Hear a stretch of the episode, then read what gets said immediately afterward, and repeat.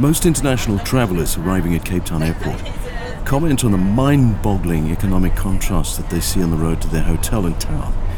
It's their first glimpse of what economists call the Gini coefficient, the difference between affluence and poverty. Even as a local, driving into informal settlements can be sobering. Make sure your windows are, are closed also, yeah, in case of security. Ne? Why, what has happened here before? Uh, nothing happened, yeah, just for for safety, yes. Yes. But there's some guys who grab phones and uh, other belongings in the car, so that's why we just close the window. People in Gugulethu live mostly in very informal shacks. The area is ranked amongst the 20 most deprived areas in the Western Cape. And Nyanga is known to be the country's number one murder hotspot. One of the reasons we traveled together with a social worker from Africa Unite. Hello, my name is Pelekwa Zindo, uh, and we're going to Europe. It's a small township in Gugulethu, Cape Town. Landmark is an exploration of land, culture, and belonging, motivated by people, their histories, and what is considered to be sacred, and most importantly, who we are as South Africans. That's a big quest, I know. But the idea of belonging, it's more than just where you are, it's who and why. And so many of those stories are often hidden under the obvious ones that we're told. I'm Ashley Dowds. Join me in the quest and look for Landmark Podcast on Facebook to engage me with some of the questions and responses that you have to these stories. And if you can support the show, there's a QR code in the show notes. Back to the road trip. One time I was in a school called uh, Nelson Mandela, and when we had to request an Uber to go back, I got rejected by like 11 Ubers. and the reason that a lot of Ubers don't want to come here because they get assaulted. Right. The in joke is that we're traveling to Europe in a minibus that is a mobile United Nations. Uh, my name is um, Benjamin. Um, I'm staying here in Gugulethu. But originally I'm from Burundi. I have uh, 17 years here in South Africa. And also the reason I don't fe- I, I feel very safe is because we don't walk on the streets here. The moment we get out of the bank, we go straight to the whatever building we have to go to, whether it's a school or any other building. So we're not walking in the streets. We're just always inside the building. The townships are a legacy of separate development entrenched during apartheid. But there are also settlements for migrants who have fled conflict zones, economic collapse, or political repression in other African countries. Uh, my name is Zoe Kongolo. I'm from DRC. Um, I'm currently now the director of uh, Africa Unite. So I've mentioned this danger not to sensationalize, but because it was a provocation for a way through the violence and all the knock on effects of poverty. The reason, essentially, that we're all in a minibus traveling with a clown to visit some children.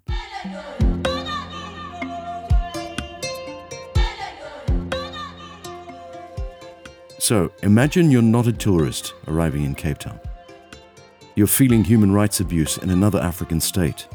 Uh, we came our time that time it was uh, uh, Kore was a, a dictator so and everyone was running um, that time in a in a in the DRC so we end up also we we were the first people who ran um, who came to South Africa at that time in 1990 uh, just before the election. So we we came here. Unfortunately, you arrive right at the height of xenophobic violence. The xenophobia culminates in a dramatic event that threatens the safety of any African foreign national who's arrived in the hope of some sanctuary here. The incident happened in 2001. Um, there was a killing of um, um, refugees and migrants in a township called New Cross Road, uh, close to Nyanga. So, um, because I was also staying um, in township, so I was invited to go and see Think about that for a second. Xenophobia has erupted. You're invited as a resident to go and investigate, and Zoe goes. So it was in the street I met some young people around there uh, uh, who confirmed that yes, we are killing migrants and refugees because they're taking our job, they're taking our uh, wife, and uh, them they're doing better than um, than ourselves. So I was a bit, bit scared. So because it was in the street, so I could now ask them if there is a possibility that we could have uh, uh, informal meetings. The, the group accepted. And I did ask them if they can mobilize other young people. So all of them, they agree, and we decide to meet one Saturday. And one Saturday we met, there was like 49 young people, and even some migrants were there sitting in a in the room. Here's the strategy worth listening to. I mean, if there's nothing else that you listen to on this podcast app, this is the moment. So, and I could now formally asking the question, why you do what you are doing. So they confirmed that, listen, we were living in poverty in these areas. Uh, we saw the migrant coming here. Them, they are living better than us, but they are not even interested in what happening in our communities. So that quest to be seen is the turning point. And Zoe understood.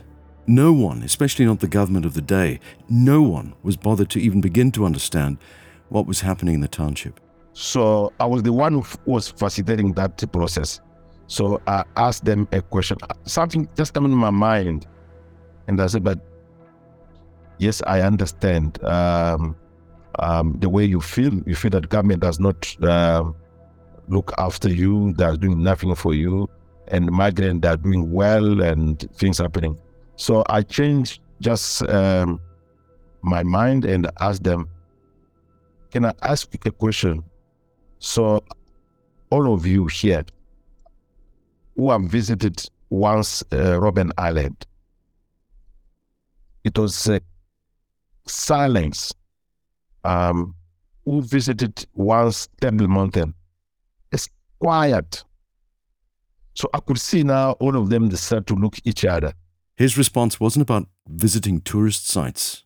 It was more to do with awareness of the other, the world outside of the immediate conflict, the beginnings of cultural exchange and dialogue. Yes, they said, but because the migrants don't come to us, so we we also don't go to them. So in the room, one person say, "But we are Africa Unite." So I don't know why we are killing each other. Is where the name of Africa Unite came out. Ashley. Yes. Why? Tell me, why are you here? When did you come here? We're in Europe and we've made friends already. Like a magics. For the magics. Yes. What magics? The children on the Africa Unite program today are here for something else. They're not here for me.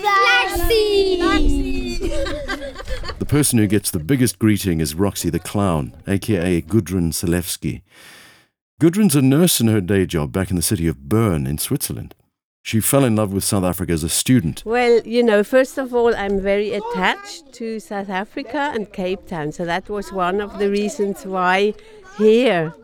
Because I, uh, I have been working and living here for four years, but that's very long ago.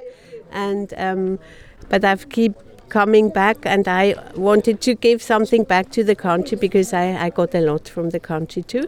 I started to do a, a clown uh, training for two years, and then um, I, uh, yeah, when when that was finished, I thought, well, it would be nice to work with children, and then um, I, yeah, I thought, well, clown is is something is in the worldwide is something that um, people know and children know, and it's it's well known all over the world. Gudrun has arrived as part of an Africa Unite program today, along with others from other parts of the world.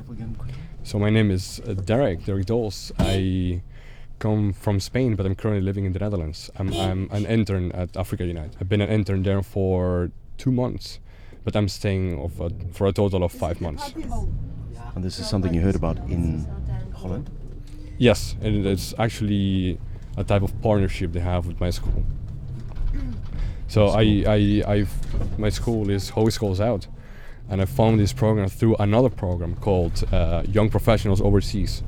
So in this program called Young Professionals Overseas, they have a variety of uh, let's say projects you can apply to, and one of them was Africa Unite, and that's how I I found this uh, this company.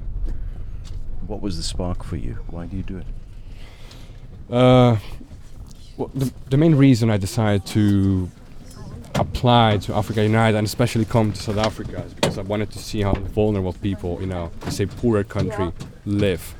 Uh, as I mentioned before, there are poor people in Europe, but it's not the same as here. In Europe, we have a lot of uh, programs and we offer a lot of help to people that need help. But here, it's it's much more difficult to, let's say, feed yourself if you don't have food or if you don't have a job.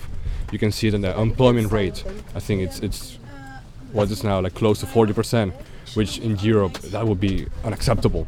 Uh, I'm Mercer Thomas. Um, I'm gonna go to Kenyon College next year where I plan to study English and political science. Uh, I'm from right outside Washington, D.C., so the United States. Well, I'm taking a gap year, so I'm starting university next year.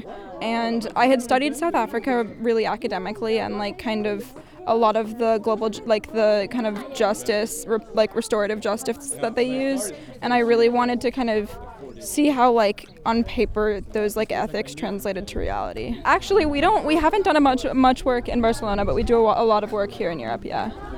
Why is that?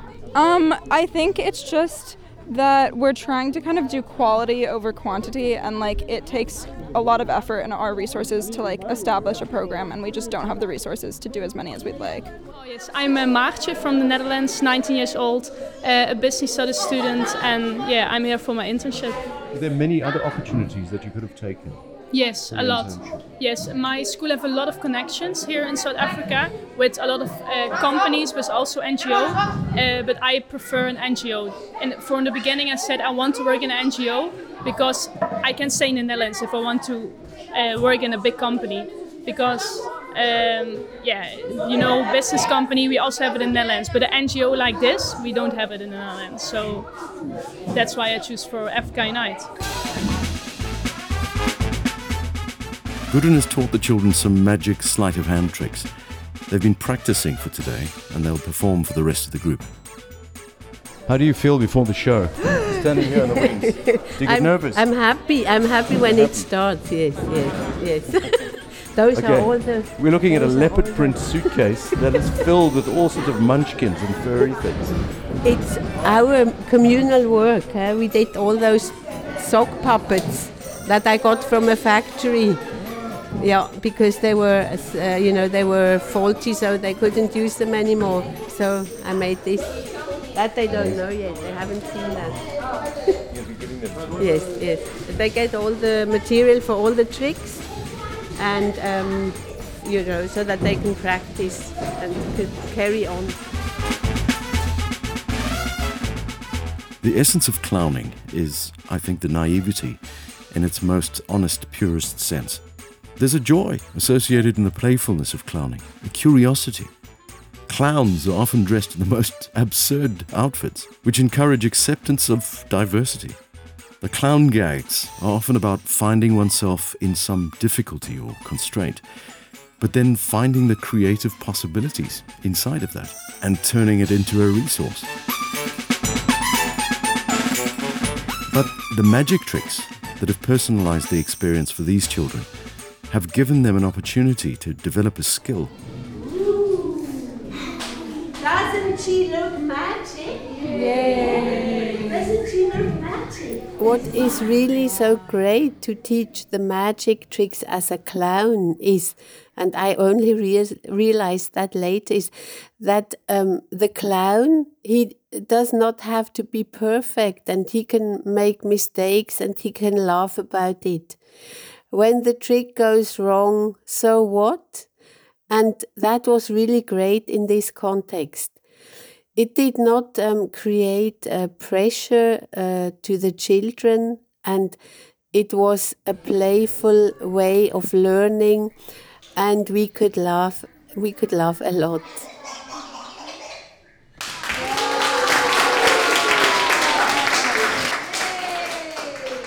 They learned a lot, and they built up uh, their self confidence and uh, I'm sure most of them have never performed in in front of a group, So they are really brave. The idea lines up pretty well with the social objectives that Africa Unite has here for the children.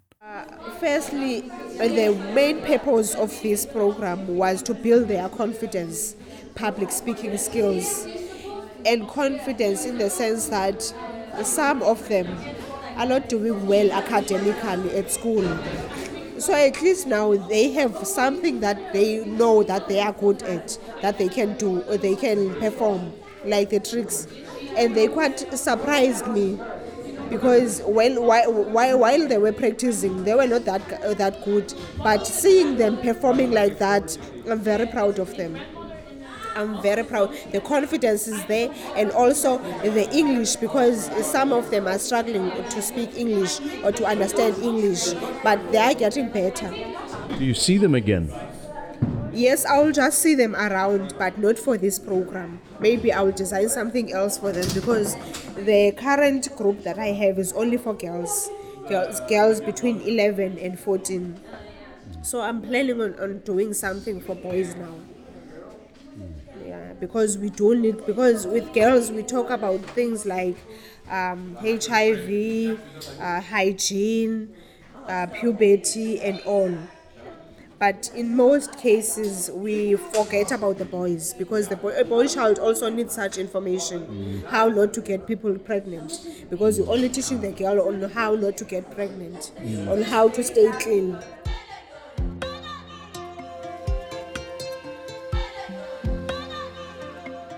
Just imagine growing up here as a child. There's, there's no play area, as we would imagine.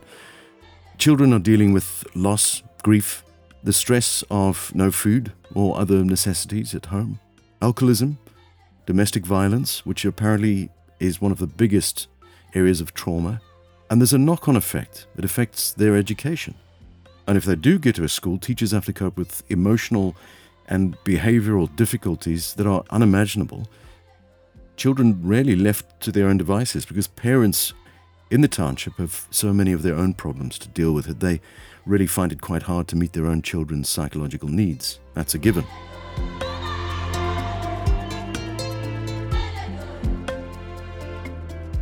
Yes, we have a relationship with the community. I wouldn't say it's good, but there is a relationship because you need to understand that, especially with my program, a social work program, no one wants a social worker in their space, in their house. Because even though I can see that there is GBV there, there is a problem there, no one wants to admit or they don't see that there is a problem. Even with their living conditions, this is their normal. The shame and whatever other response it is that prevents intervention of gender violence and the other traumas is obviously an aspect of the work that needs strategy. So when we get back to Cape Town, I spoke to someone who articulates what that strategy is. Uh, my name is Wangesane Mape. I stay in Gugulethu as my director has said so. And my main contribution in I'm human rights facilitator where I go in around different communities trying to advocate for human rights. Pelegua said to me, it's very difficult sometimes as a social worker to um, to approach communities um, because often they don't want any uh, social worker in their in their vicinity or in their environment. How do you respond to that? We are a youth driven organization that normally makes it a point that uses young people as the change drivers and the behavioral drivers in terms of advocating for human rights within their communities. So we use young people to advocate for human rights and to stand for any human rights violation within their communities. Because in the past, young people have been used to in the negative way in terms of different things and in relation to xenophobic attacks and many other things. But as Africa Unite, we had made a point to use young people to become the change drivers in terms of advocating for human rights.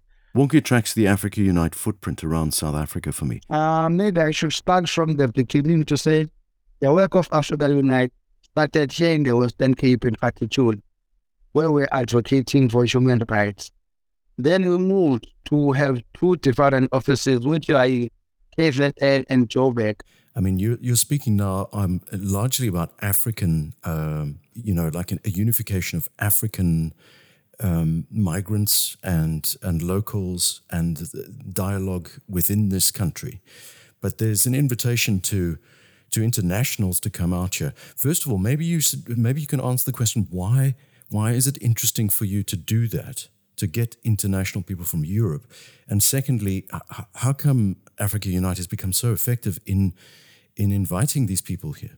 And the reason we attract many people from many countries is because of our broad concept when it comes to human rights. Because our human rights are not only human rights when you find we're advocating for human rights of women or children. When we say we're advocating for human rights of children, of migrants, of refugees, of asylum seekers, of locals and non-local and, and non-locals. So that already will attract many international people and local people and African people to, to St. Denis to want to come to work closer Africa Unite, want to see how how do we advance our work. We are promoting behavioral change and our outcome or our main goal is building human rights communities. The social change that happens when communities are engaged with dignity. In the simplest form, it comes down to being seen. It's like this African Unite was started, not as an organization, it's just a movement where young people were meetings after church every Sunday. We meet at uh, at school in New Cross Road, where young people were just coming from all over, meet and uh, talking, talking. It's like this. The group start to grow, uh, and what was good is that even uh, there were people like um, teachers intellectual people start to come to join the group, and the group the group grow. Uh, there were no uh, specific subjects, just meeting and talking. Where are you coming from? Where come, come I'm coming from Burundi. I come from Somalia. I come from DRC. So it's where the group started. If we as society fail to respond to these needs, we'll face the future costs of increased juvenile crime, reduced literacy, reduced fitness to work, and that becomes an increased economic and social burden on the state and society. So we discover that now we need to start something different. Is where we become normal. Uh, we, we formalize to become a non-profit organization with uh, structures. That is way. That's the event which is linked to Africa Unite, starting Africa Unite. We keep to ourselves most of the time. It's convenient. When you're put into a position of discomfort, something outside of your experience or culture or environment, you're challenged to look at the reasons for discomfort. Uniting is not all roses and unicorns. It calls for an objectivity and an openness. That's a necessary aspect of personal development inside of your own community, which goes a long way to finding a sense of that unite wherever you travel.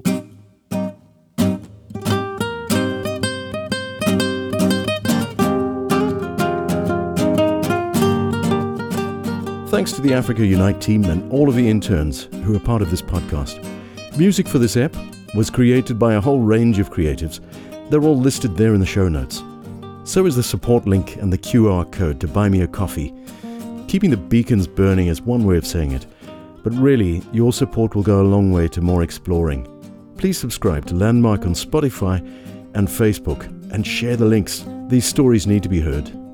Till next time.